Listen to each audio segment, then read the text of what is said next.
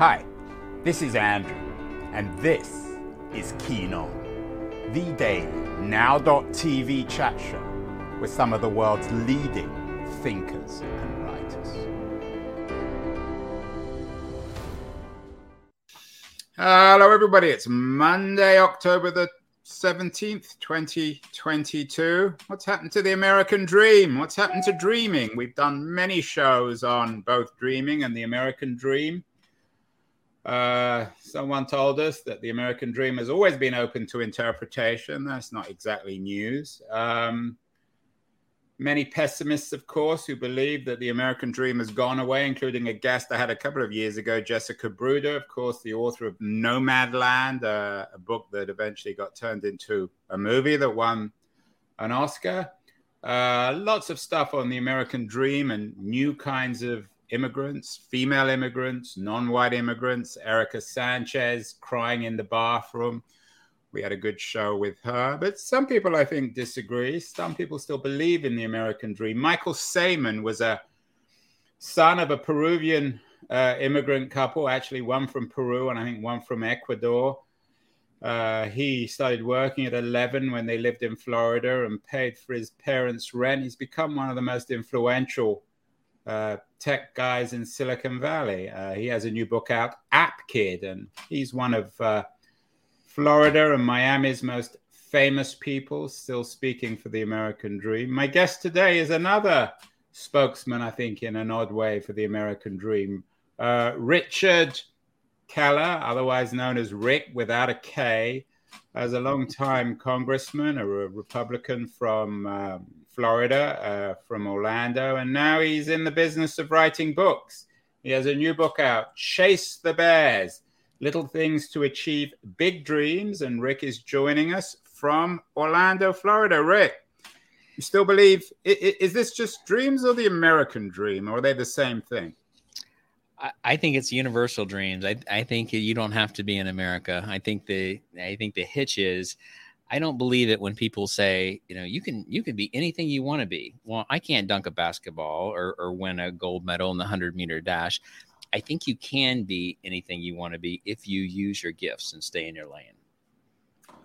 But Rick, when you were growing up in Johnson City, Tennessee, if someone had said to you, you're going to end up as a congressman, you're going to end up rubbing shoulders with presidents and making very popular TEDx speeches, people would say you're crazy. You might have thought you were crazy yourself. You might not be able to dunk a basketball, but we need to dream big, don't we?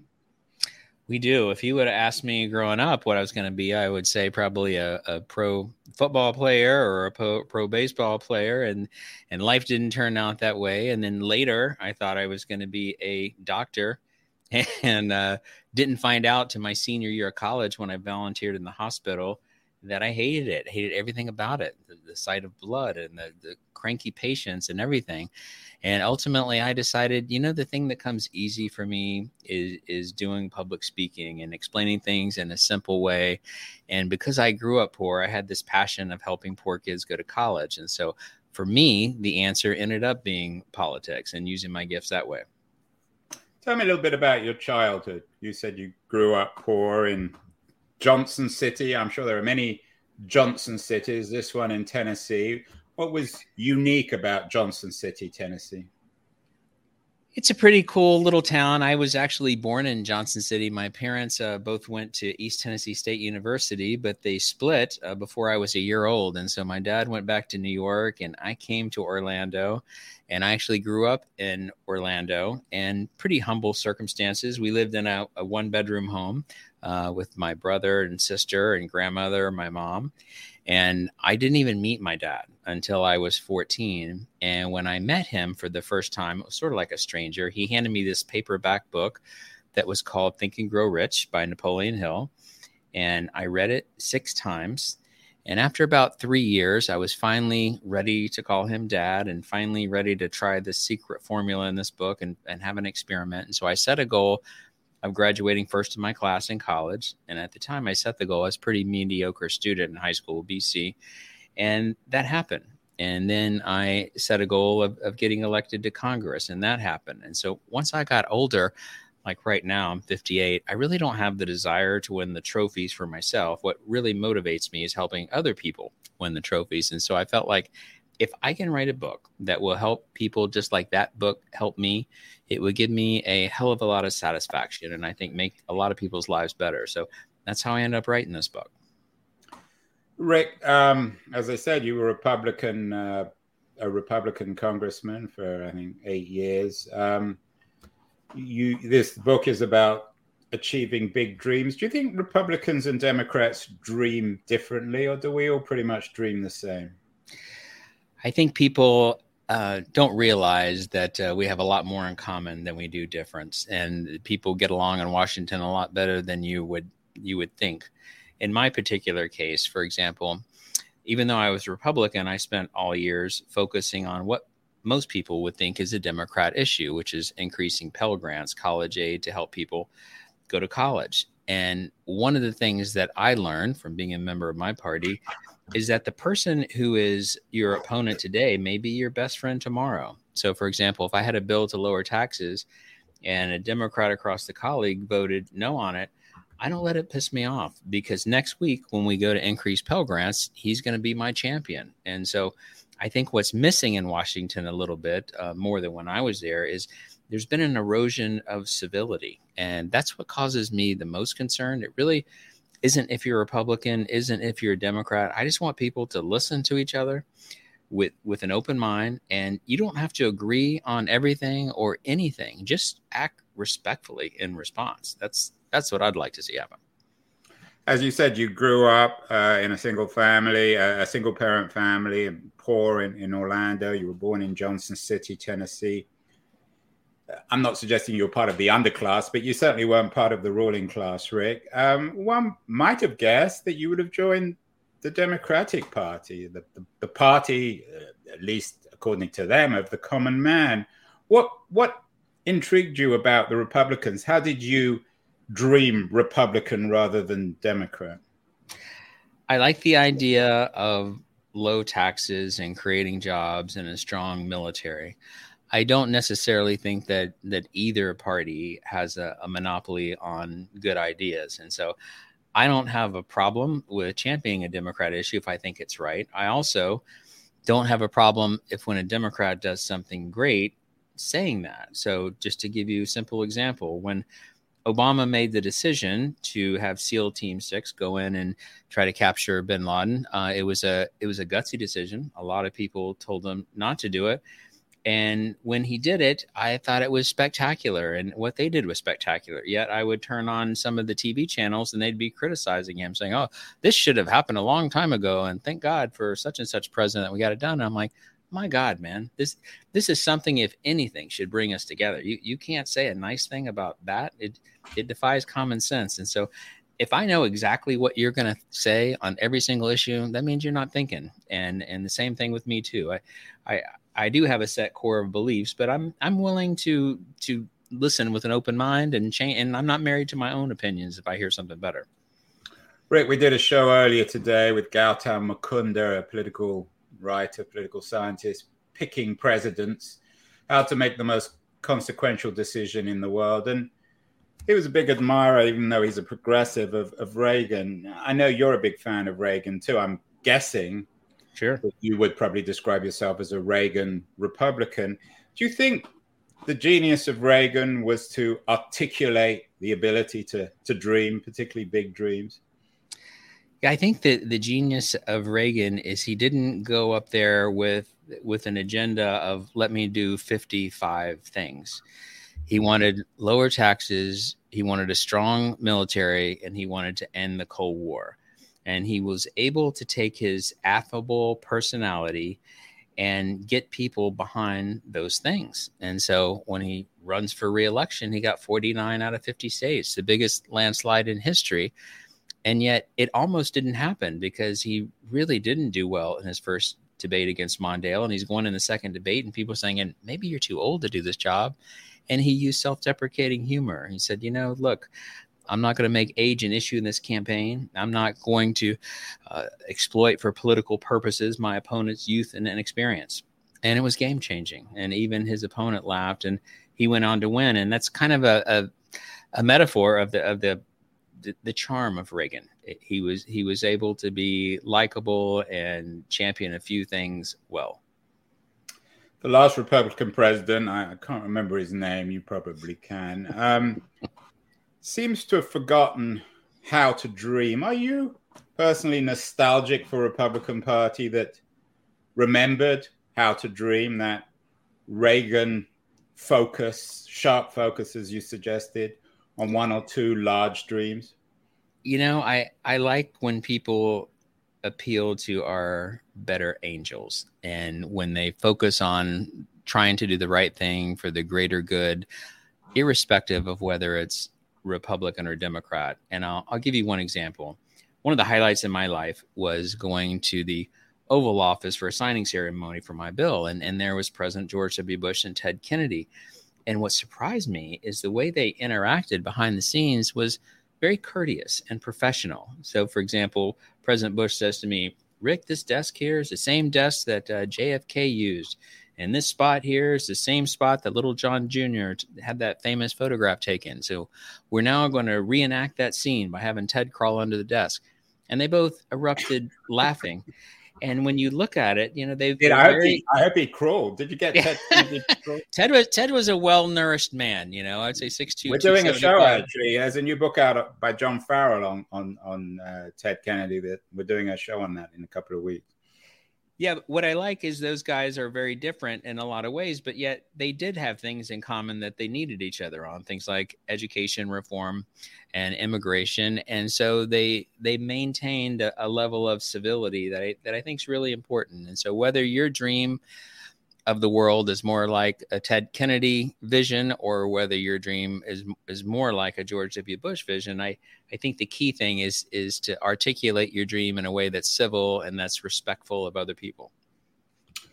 You did a very popular TEDx speech this year, The Power of Self-Deprecating Humor. I enjoyed it very much. What's the relationship, Rick, in your mind between self-deprecating humor and dreaming? Are you able to dream more if you take yourself less or more seriously?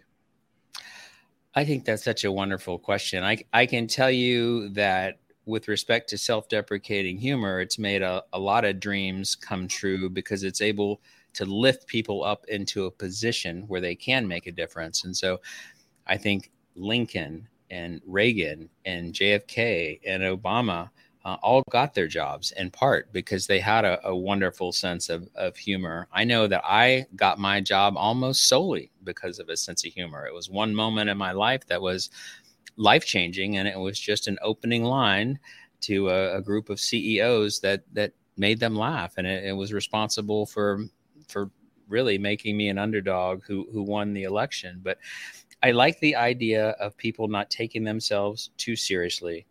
I like the idea, especially of very high-level people, whether it's a CEO or a governor or president, being able to poke fun of themselves to kind of minimize the status differences between folks.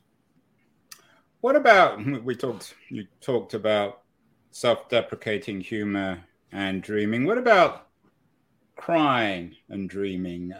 We did a show last year with one of your, I'm not sure if you were in Congress at the same time as him, Ruben Gallego, congressman from Arizona. He fought in the Iraq War, and he has a new book out, They Called Us Lucky. It was a very, very sad show. In fact, he cried on it.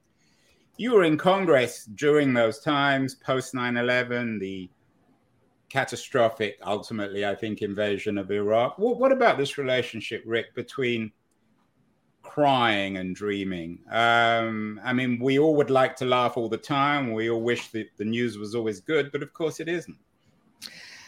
Well, that's funny. I have a story in my book about that in terms of John Boehner. I've never met a leader that cried more than John. He was very much in touch with his emotions, and he was confident enough to be able to express himself authentically, including crying. So, for example, there was a big leadership race. I was the only one in Florida that backed John, and John was an underdog. He ended up winning. And so when he addressed our conference for the first time behind closed doors, he was speaking what it meant to him and started crying, you know, and it reminded me of that old song, you know, it's my party and I'll cry if you want to.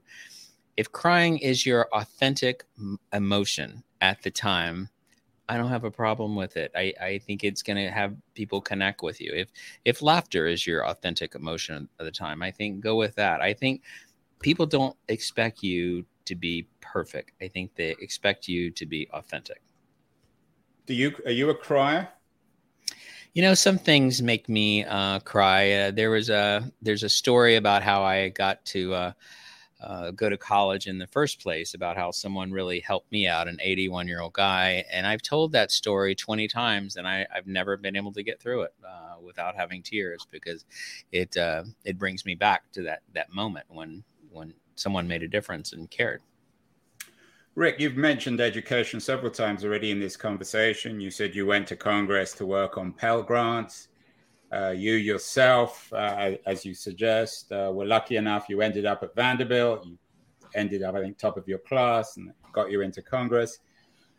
There's a great debate in this country about education. The current governor of Florida, Ron DeSantis, and his Florida Republicans are reshaping higher education. Many people believe that it's not to the benefit of poorer kids like yourself, born on the wrong side of the tracks. What's your take on DeSantis's education reforms, and what would you like to see to enable everyone in this country to dream big through education?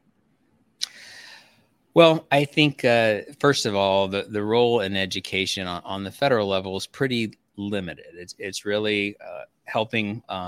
It's 5% of the funding. So helping poor kids go to college, helping people that have disabilities, that sort of thing. The more you keep it local, I think the better education is. For example, let's say the U.S. senator does something that you hate and you think it's bad educational policy. Good luck trying to get rid of a U.S. senator. You need to spend about $40 or $50 million. On the other hand, let's say that your school board representative does something that you think is inconsistent with the welfare of your child. You can replace them. You can. It doesn't take that much money. You can run against them. You can get other people. With respect to DeSantis, the part I do like is he's a champion of school choice. And I'm not for private schools or public schools. I'm for good schools. And so he allows you to choose any school within the public arena, use money to go to private schools with vouchers. I think that's good. The perception that's been in the media, and I don't know that it's necessarily accurate, but they've accused him of trying to manipulate the curriculum for K-3. So they call it the Don't Say Gay bill, and trying to articulate a certain ideology through children. But I think a lot of that is hyperbole. I've never seen any language in there that says that. And so there's a lot of controversy that you hear about him, but I don't take everything as the gospel. Are you a fan or not of DeSantis? I assume you know him pretty well. Yeah, well, since I'm championing authenticity, I'm a fan on 95% of things. I think there's some things he's done that I don't necessarily agree with. Like, I don't think that there should be penalties against people for wearing a mask during COVID, or that you should cut funding to a local school board agency because they don't require that, because they require masks or that sort of thing. I think he went a little off the deep end on some of the COVID related stuff. I think he started off super strong. We kept Florida a lot more open than California was. But as we got closer to the Republican presidential primary, I think some of the decisions appear a bit too ideological for my taste. And so and who knows, I don't say that I'm 100% right on everything either, but I'd say 95% of the stuff I agree with them, 5% I don't. What about his stuff on migrants? He's been in the news recently, flying migrants to Illinois and Delaware. People on the left are very angry about that. Leaving aside DeSantis, I don't want to keep on raking you over those coals, but what do you think about the issue? We began this show talking about dreaming as an immigrant, wanting to come to this country from El Salvador or Honduras or a number of other Central American countries. What do you think American policy should be for wannabe dreamers, people who want to realize the American dream and work hard, like a Michael Sayman who came here and now is a very successful app entrepreneur? Well, I think there should be immigration. I think it should be legal. I think that if someone has come here illegally and you're going to somehow make them legal, I don't think you should be able to vote right away. I think there should be certain steps you've got to do to earn your citizen status. But you know, one thing that's very moving to me is I'll be at a 7-Eleven at 6 a.m. on the way to work and having a cup of coffee, and I'll see a pickup truck, and there's 8 Mexican guys in the truck, and they're in there getting coffee with me. And the work ethic is so good. I mean, my God, to work on a roof in Florida in August or to put up drywall.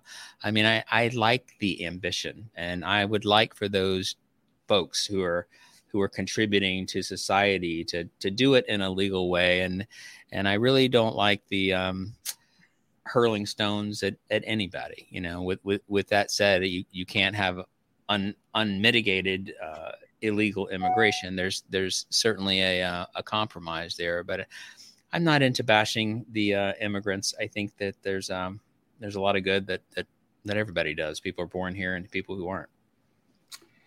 You're not into bashing immigrants. What about bears? Explain the title, Chase the Bears. When I first saw that, I thought you were referring to a sports team, maybe the Chicago Bears or something. But it's the real Bears, right, Rick? That's right. 1985 Bears. Nobody could chase them when they won the Super Bowl there. The way that title came about, I was halfway through writing my book, and it was Sunday morning, and I'm drinking coffee and reading the newspaper, and I look outside my window, and there is a family of bears, a big mama bear and 3 little cubs, and we live a mile or two away from the woods. And so my wife Lori and I were just shocked, and we stood up, and without saying anything, we just went outside to chase the bears, because we wanted to continue this amazing experience and see these little cubs. We never caught them. Black bears run 35 miles an hour, an Olympic sprinter 28. And I was pretty sure if the mama bear had turned around that she could have gotten one of us, at least. I think I could outrun Lori. But I said to Lori afterwards, I said, is this kind of a metaphor, Lori? Because most people in life under that circumstance are content to stay inside, play it safe, look out their window as life passes them by, and eventually the clock runs out. Some people are willing to take a chance and chase their dreams and chase the bears. And Lori said, my God, Rick, that's the name of your book. Chase the Bears. And so that's how we got it. Are there particular cultural figures you admire in terms of their ability to chase the bears? The bears, Rick.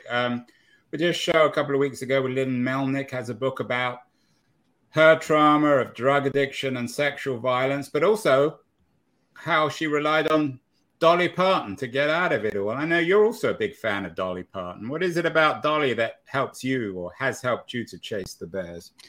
I love Dolly. And I would say Dolly Parton and Jim Carrey are my 2 favorite celebrities. The thing I loved about Dolly is she announces when she graduates high school to her friends that she's going to go to Nashville and be a star. And they laughed at her. And then she goes to Nashville. She has 21 #1 country hits on the charts, and it was her intuition, the strength of her. So for example, one of those hits was called I Will Always Love You, and it hit #1 in the country charts, and Elvis liked it so much he said, I'm going to record this song and on the pop charts. And Dolly was so happy, and the night before the big recording took place, Elvis's manager, who's kind of a jerk, Colonel Tom Parker, said, oh, by the way, you're going to need to sign over half of your royalties to Elvis. And she's like, what are you talking about? I wrote this song. It's already hit #1 in the charts. And he goes, sorry, that's the way it is. And she said, sorry for you, buddy. I'm not doing it. And then many, many years later, Kevin Costner calls her and says, I'm doing this movie, The Bodyguard. We've cast Whitney Houston. I'd love it to get your permission to allow Whitney to sing the song, and you can keep 100% the royalties. And this time her intuition said yes. Whitney recorded it, become the number one selling song of all time by a female artist. And Dolly joked, you know, when I recorded that song, I put money in the bank. When Whitney recorded it, I bought the bank. And it was just a lady who was willing to use her gifts of singing and songwriting. And I think she's super authentic, notwithstanding her flashy look, and just a great role model. I think she's intuitive and persistent and just nice to people. Than Whitney Houston. Where are the Dolly Partons today? I mean, she's still around, but she's very old. Why are there no Dolly Partons? Lynn Melnick is politically far to your left. How are we going to find people like Dolly who can reunite us, Rick? Well, there's only going to be one Dolly. She's unique. I think there's people that are very powerful, that speak with strong voices. If I was going to look outside the political world, probably the person that I respect the most is Brene Brown. And Brene Brown, as you know, she was just a little-known Texas professor, and she gave this TED Talk called The Power of Vulnerability that was seen by 57 million people. And her thesis was, we connect with people by being vulnerable, authentic, and real. And rather than just say that, she gives an example on her TED Talk of when she had a nervous breakdown and needed counseling. And I think people connected with that. I think our culture, at least mine and others, have been, you know, let's present this perfect image to the outside world and fake it till you make it. Never let them see you sweat and put your best foot forward. And Brene Brown comes along and says, no, the truth is exactly the opposite. The truth is you connect with people by being vulnerable and authentic and real. And she goes on to write 6 number one bestsellers. And I think she stumbled onto a universal truth, and she conveys her message in an authentic way. She's funny as hell and really doesn't pick political fights. I think that's someone I super admire. I heard there was a rumor, Rick, that you watched that, 55 million times?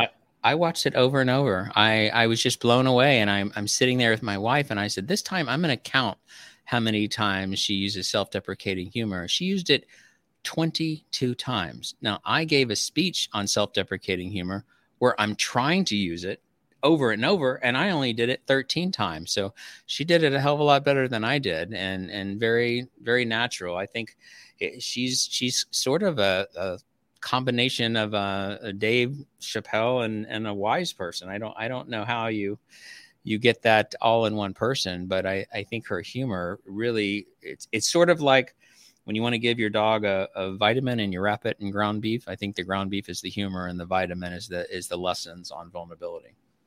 You mentioned Jim Carrey also inspiring you, along with Dolly Parton. I know you're also a big admirer of Steve Harvey and of another Steve, a very famous Steve from my side of the country, Steve Jobs. Are these your inspirations, your friends, when things don't go well, Rick, when your dreams get popped or squashed or undermined in some way? I love all the people you just named. And one of the reasons I love them is they become super successful. They tell how they did it, and they sort of throw the rope ladder of success down to help other people. And so Steve Harvey is a guy who is worth $200 million, has 6 Emmys, several number one bestsellers, $100 million movie. But when you see him give a speech to college students, he said, look, you know, I've had setbacks. I was homeless for 3 years. I had 2 failed marriages. I lost everything I owned. I own twice, but you can still fail and win anyway. And this is how I did it, using my gifts. And I love that. I thought Steve Jobs' speech at Stanford, my God, that may be one of the best speeches of all time, if not the best speech. And he was vulnerable and just, you know, he's going to die soon. And he kind of lays out how he followed his intuition and did it in a way that even regular people could connect with, like me. Any regrets, Rick? Chase the Bears is, I hope, not your final book or your final statement in terms of yourself and your life and your ability to dream. But are there regrets? If you were living again, any major decisions you would do differently? Would you still go into politics?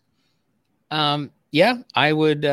I wasted, it feels like I wasted like 4 years of my life taking organic chemistry and physics and all these hard pre-med classes when I wasn't going to go that route. Yeah, but you had to do that to understand that you weren't going to become a doctor. Yeah, I it took me a while to get the marriage thing right. I'm on my third marriage, but I'm incredibly. What happened with the first two? On the first two. Great people, but then they went for a long time. First wife I was married to for 11 years and has a lot of positive qualities, but we weren't the perfect fit. I think she liked a more 9-to-5 person, and I'm gone all the time, in part my fault. The second wife also had a lot of good qualities, a mother of three of my children, but we sort of grew apart. And this wife that I have, Lori, is everything is easy, you know, and one thing that I've learned, and if I could tell my younger self, you always hear about marriage is hard and, you know, relationships are hard. It shouldn't be that damn hard. If you're with the right person, it should be like paddling downstream. You may hit a rapid once in a while, but it's easy living with her. Funny, bright, articulate, it's such positive energy. I wish I would have found her 30 years ago. And what about your kids? Have they read Chase the Bears? What do they think? Well, that's funny.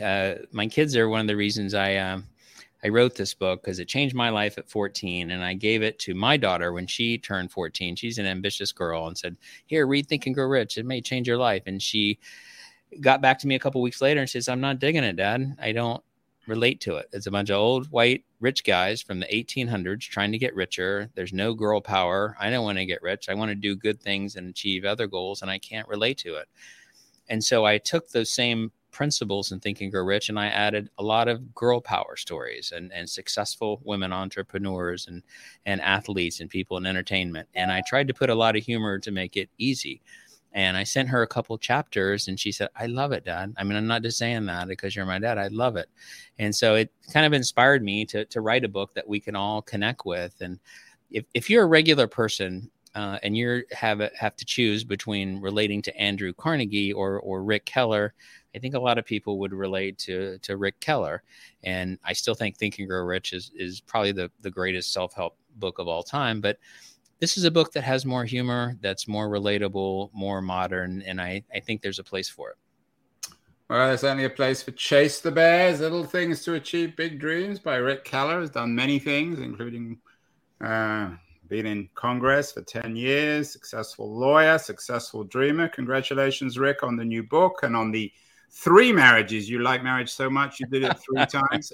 What else would you suggest people read in addition to Chase the Bears? What? You mentioned the Carnegie book, and Dolly Parton, although I'm not sure if she wrote any books. Any other books that you really like? The best book I've read in the last 3 years is a book called From Strength to Strength by Arthur Brooks, who is a professor at Harvard. And essentially what he says is that you have 2 curves in your life. The first curve is you're trying to get the trophies, you know, it's the child star and the NFL guy. The people in the second part of their life who are still trying to get the trophies and trying to be the child star are the most miserable. And the people that are happiest are those who switch to the second part of life saying, how can I lift up others? How can I be a mentor? How can I share my wisdom? And I just so connected with it because my happiness has tracked his curve almost with perfect synchronicity there. And so it's sort of like, I think he stumbled onto an E=mc² formula here. And I loved it. It hit number 1 on the New York Times bestseller list. So I guess a lot of other people liked it too. And what really surprised me, I heard him on Oprah and I was mind blowing. And I sent him a note and just said, what a big fan I was. And I essentially said what I just said to you. And he read my book from cover to cover and gave a blurb.